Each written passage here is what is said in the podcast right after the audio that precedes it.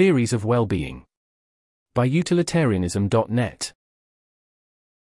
Introduction A core element of utilitarianism is welfarism, the view that only the welfare, also called well-being, of individuals determines how good a particular state of the world is. While consequentialists claim that what is right is to promote the amount of good in the world, welfarists specifically equate the good to be promoted with well-being. The term well-being is used in philosophy to describe everything that is in itself good for someone, so-called intrinsic or basic welfare goods, as opposed to things that are only instrumentally good. For example, happiness is intrinsically good for you, it directly increases your well-being. In contrast, money can buy many useful things and is thus instrumentally good for you, but does not directly, in itself, contribute to your well being. We can similarly speak of things that are intrinsically bad for you, like misery, as welfare bads. However, there is widespread disagreement about what constitutes well being. What things are in themselves good for a person? The diverging answers to this question give rise to a variety of theories of well being, each of which regards different things as the components of well being. The three main theories of well-being are hedonism, desire theories, and objective list theories. The differences between these theories are of primarily theoretical interest. They overlap sufficiently in practice that the practical implications of utilitarianism are unlikely to depend upon which of these, if any, turns out to be the correct view. Hedonism. The theory of well-being that is built into classical utilitarianism is hedonism. Hedonism is the view that well-being consists in, and only in, the balance of positive over negative conscious experiences. On this view, the only basic welfare goods are pleasant experiences such as enjoyment and contentment. Conversely, the only basic welfare bads are unpleasant experiences such as pain and misery. For the sake of readability, we refer to pleasant experiences as happiness and to unpleasant experiences as suffering.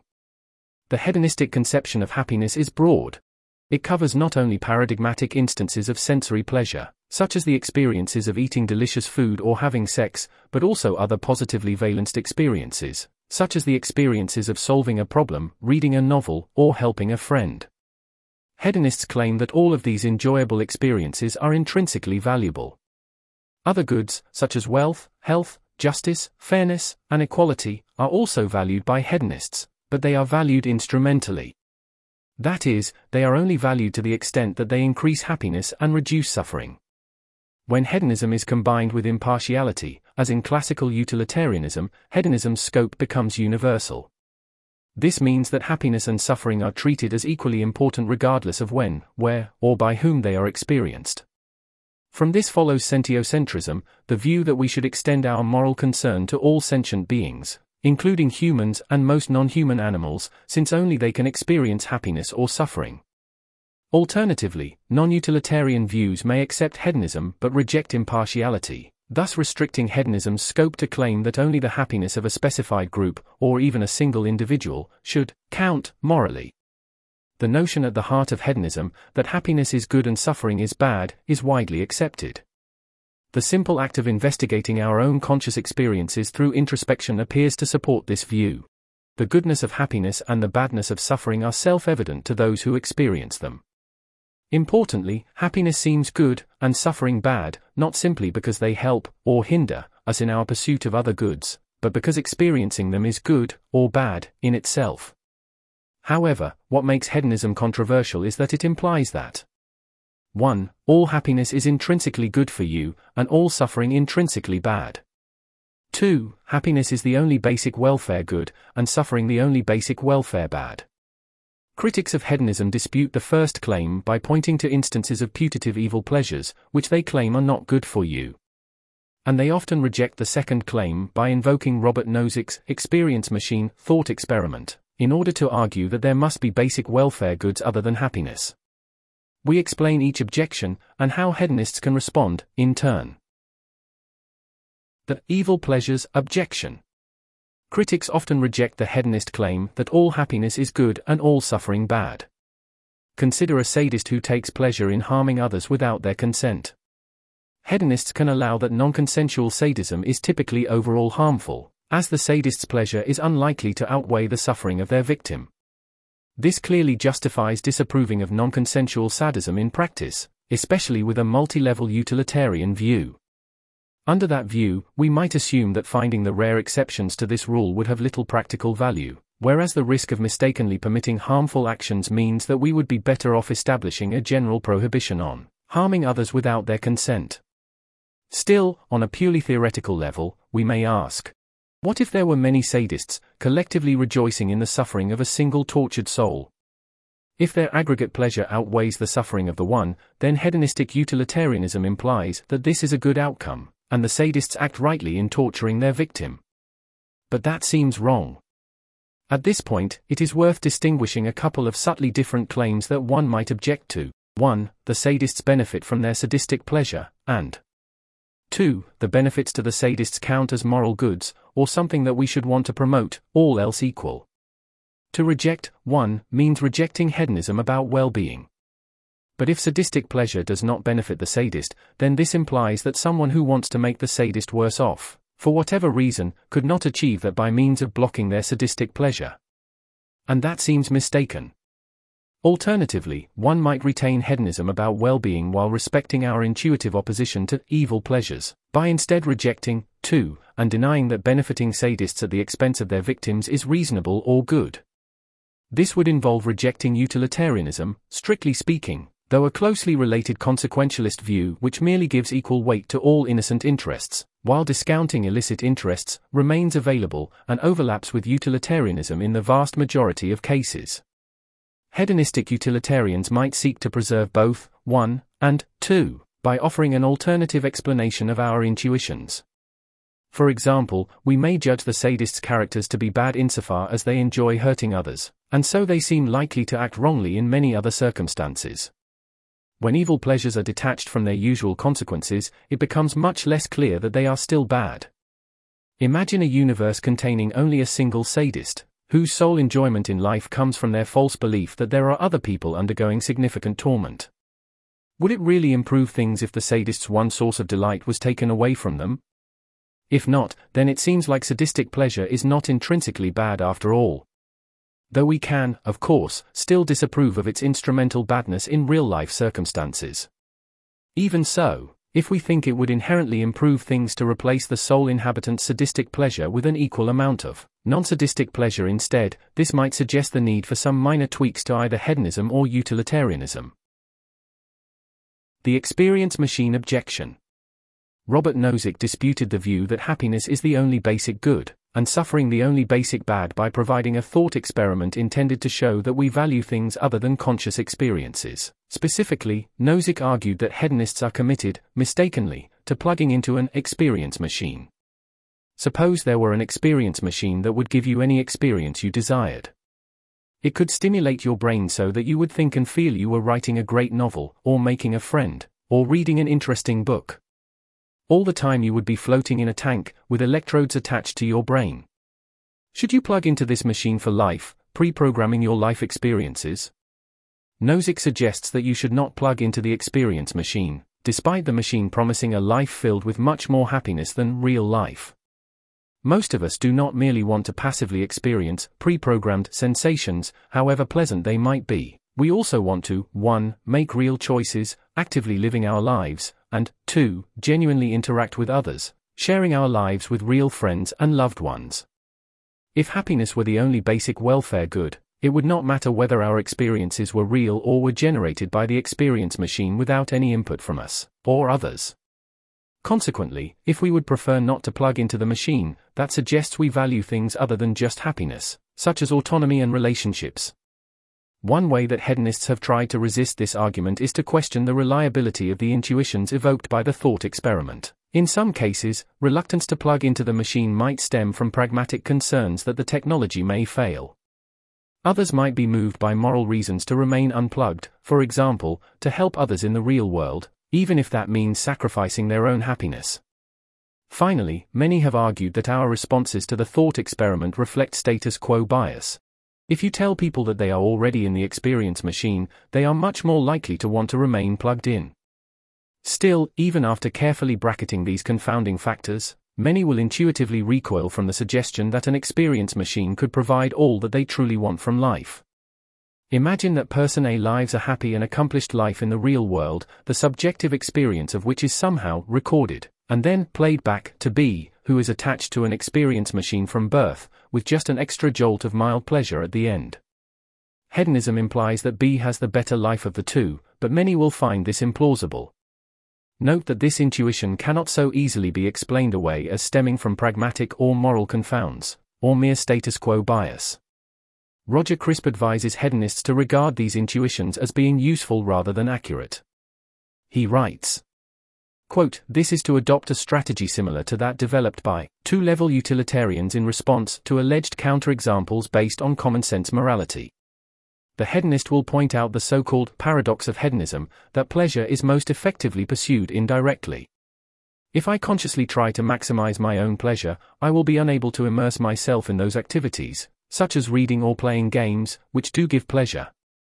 And if we believe that those activities are valuable independently of the pleasure we gain from engaging in them, then we shall probably gain more pleasure overall. End quote. Someone committed to hedonism on other grounds may thus remain untroubled by these intuitive objections. Even so, they raise a challenge for the view. If a competing theory yields intuitively more plausible verdicts, why not prefer that view instead? To adequately assess the prospects for hedonism, then, we must first explore the challenges for these rival accounts. Desire theories. We saw that hedonism struggles to capture all that people care about when reflecting on their lives. Desire theories avoid this problem by grounding well being in each individual's own desires. Desire theories hold that well being consists in the satisfaction, minus frustration, of desires or preferences. According to desire theories, what makes your life go well for you is simply to get whatever it is that you want, desire, or prefer. Combining utilitarianism with a desire theory of well being yields preference utilitarianism, according to which the right action best promotes everyone's preferences overall. Importantly, our preferences can be satisfied without our realizing it, so long as things in reality are as we prefer them to be. For example, many parents would prefer to 1. Falsely believe their child has died, when the child is actually alive and happy. Rather than 2. 2. Falsely believe their child is alive and happy, when the child is actually dead. A parent who strongly desires a happy life for their child may be happier in scenario 2, where they, falsely, believe this desire to be satisfied. But their desire is actually satisfied in 1, and that is what really benefits them, according to standard desire theories. As a result, desire theories can easily account for our reluctance to plug into the experience machine. The latter offers happiness based on false beliefs. But if we care about anything outside of our own heads, as most of us seem to, then the experience machine will leave those desires unfulfilled.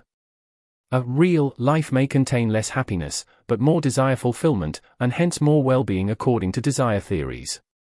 Desire theories may be either restricted or unrestricted in scope. Unrestricted theories count all of your desires, without exception. On such a view, if you desire that our galaxy contains an even number of stars, then you are better off if this is true, and worse off if it is false. Restricted desire theories instead claim that only desires in some restricted class, perhaps those that are in some sense about your own life, affect your well being.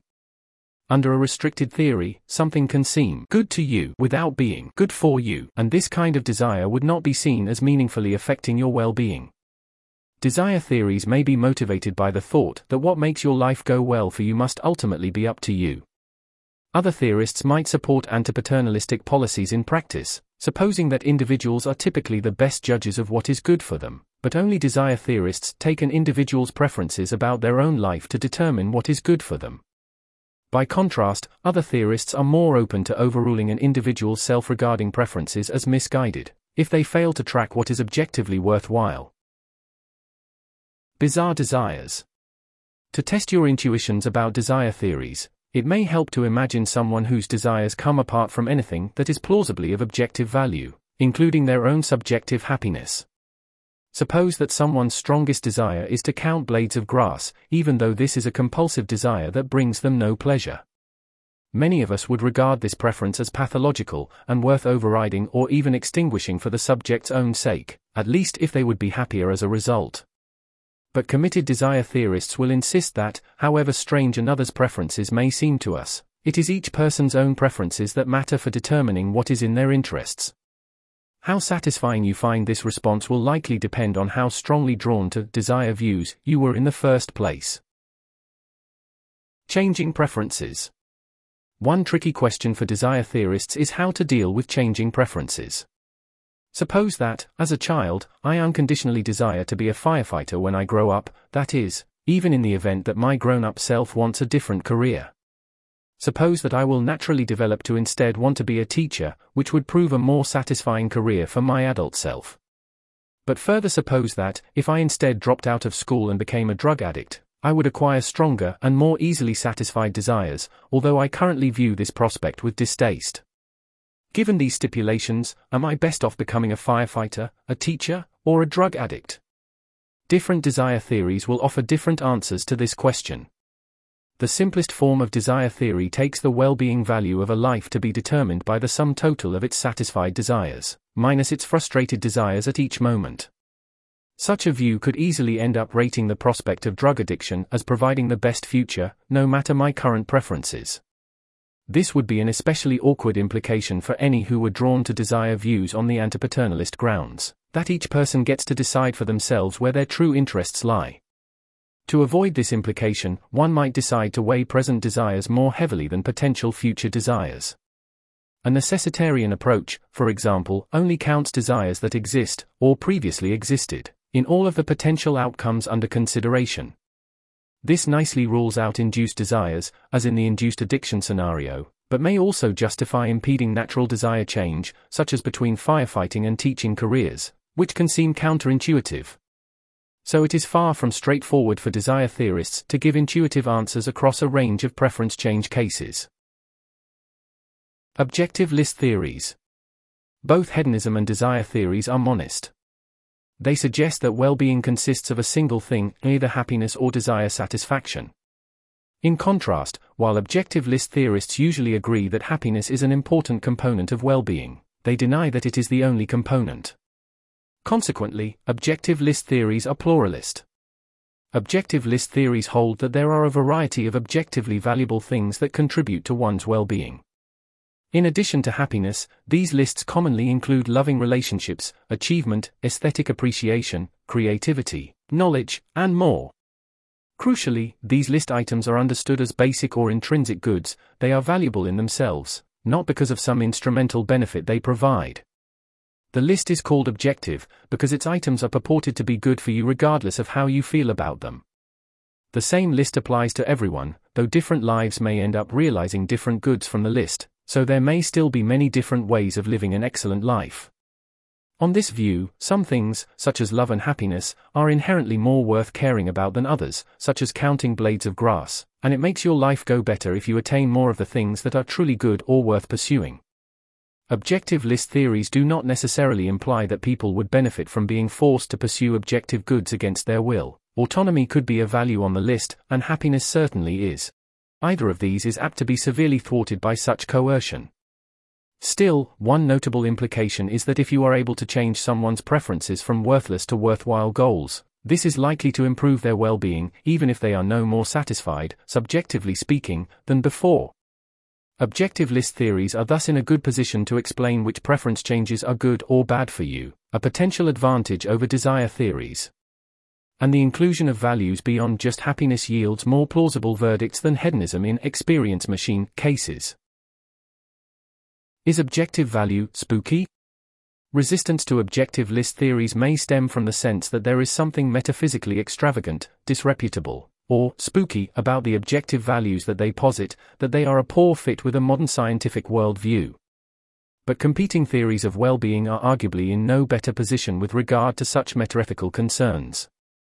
Well-being is an inherently evaluative concept. It is that which is worth pursuing for an individual's sake. If you are not describing something that matters in this way, then whatever it is that you are giving an account of, it cannot truly be well-being. A thoroughgoing nihilist must deny that there is any such thing. Utilitarians, especially, regard well-being as objectively valuable. If someone claims that others' interests do not matter, we think they are making a serious moral mistake. So we're already committed to moral facts that are true regardless of others' opinions. So what further cost is there to claiming that something may contribute to another's well-being regardless of their feelings or opinions?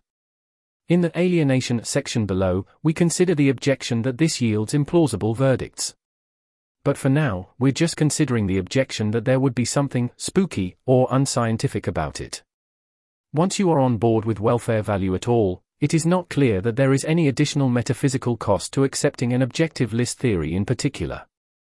On the other hand, it can be hard to shake the sense that there is something less mysterious seeming about grounding value in what we want or what makes us happy. The challenge for the critic is to develop an argument that makes clear what metaphysical difference follows from grounding value in our desires or feelings, so long as the resulting value is equally real and important no matter what it's grounded in.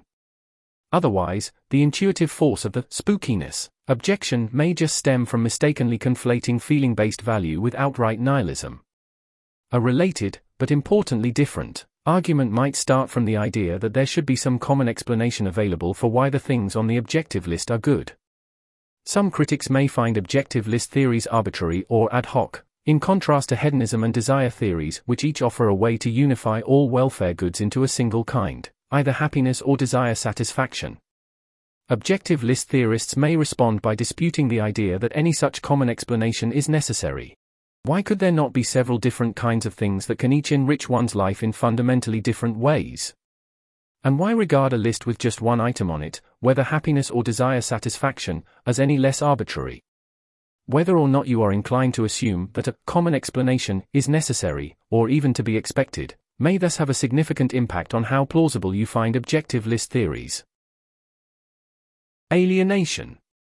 Perhaps the most powerful objection to objective list theories instead challenges it on its putative point of strength. Its ability to accommodate our intuitive judgments about what makes one's life go well. For if we imagine a subjectively miserable life, it is hard to believe that it could be a really good life for the person living it, no matter how highly they might score on all the other putative objective values, besides happiness. Someone who feels deeply alienated from the putative goods in their life would not seem to benefit from the goods in question. A committed hermit, for example, might deny that having friends to interrupt his solitude would do him any good at all. So this casts doubt on the simple objective list theory that takes the items on the list to constitute welfare goods, regardless of whether we want them or whether they make us happy. This concern might move us towards a hybrid view, according to which well-being consists in subjective appreciation of the objective candidate welfare goods. So unwanted friendships no longer count as a benefit to the hermit, but if he came to truly appreciate other people then this would be better for him than getting equal enjoyment from merely counting blades of grass.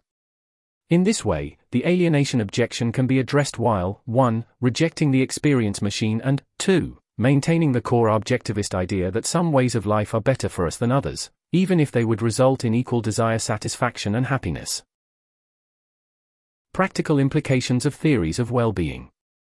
Hedonism, desire theories, and objective list theories of well-being all largely overlap in practice. This is because we tend to desire things that are, typically regarded as, objectively worthwhile, and we tend to be happier when we achieve what we desire. We may also tend to reshape our desires based on our experiences of what feels good. As a result, defenders of any given theory of well being might seek to debunk their competitors by suggesting that competing values, be they pleasure, desire fulfillment, or objective goods, are of merely instrumental value, tending to produce, or otherwise go along with, what really matters. Still, by appealing to stylized thought experiments, involving experience machines, changing preferences, and the like, we can carefully pry apart the implications of the various theories of well being, and so form a considered judgment about which theory strikes us as most plausible. And even if the theories currently coincide in practice, their differences could become more practically significant as technology advances, and with it, our ability to manipulate our own minds. If we one day face the prospect of engineering our descendants so that they experience bliss in total passivity, it will be important to determine whether we would thereby be doing them a favor, or robbing them of much of what makes for a truly flourishing life. Conclusion While utilitarians agree about wanting to promote well being, they may disagree about what constitutes well being. What things are basic goods and bads for us? According to the most prominent theories of well-being, it may consist of either happiness, desire satisfaction, or a plurality of objective goods. Hedonism, in holding happiness to be the only basic welfare good, achieves simplicity at the cost of counterintuitive implications in the experience machine thought experiment. Desire theories avoid these implications, but risk other counterintuitive implications in cases involving bizarre or changing desires. Finally, objective list theories risk alienating individuals from their own welfare goods, unless some concessions are made towards what the individual desires or what makes them happy.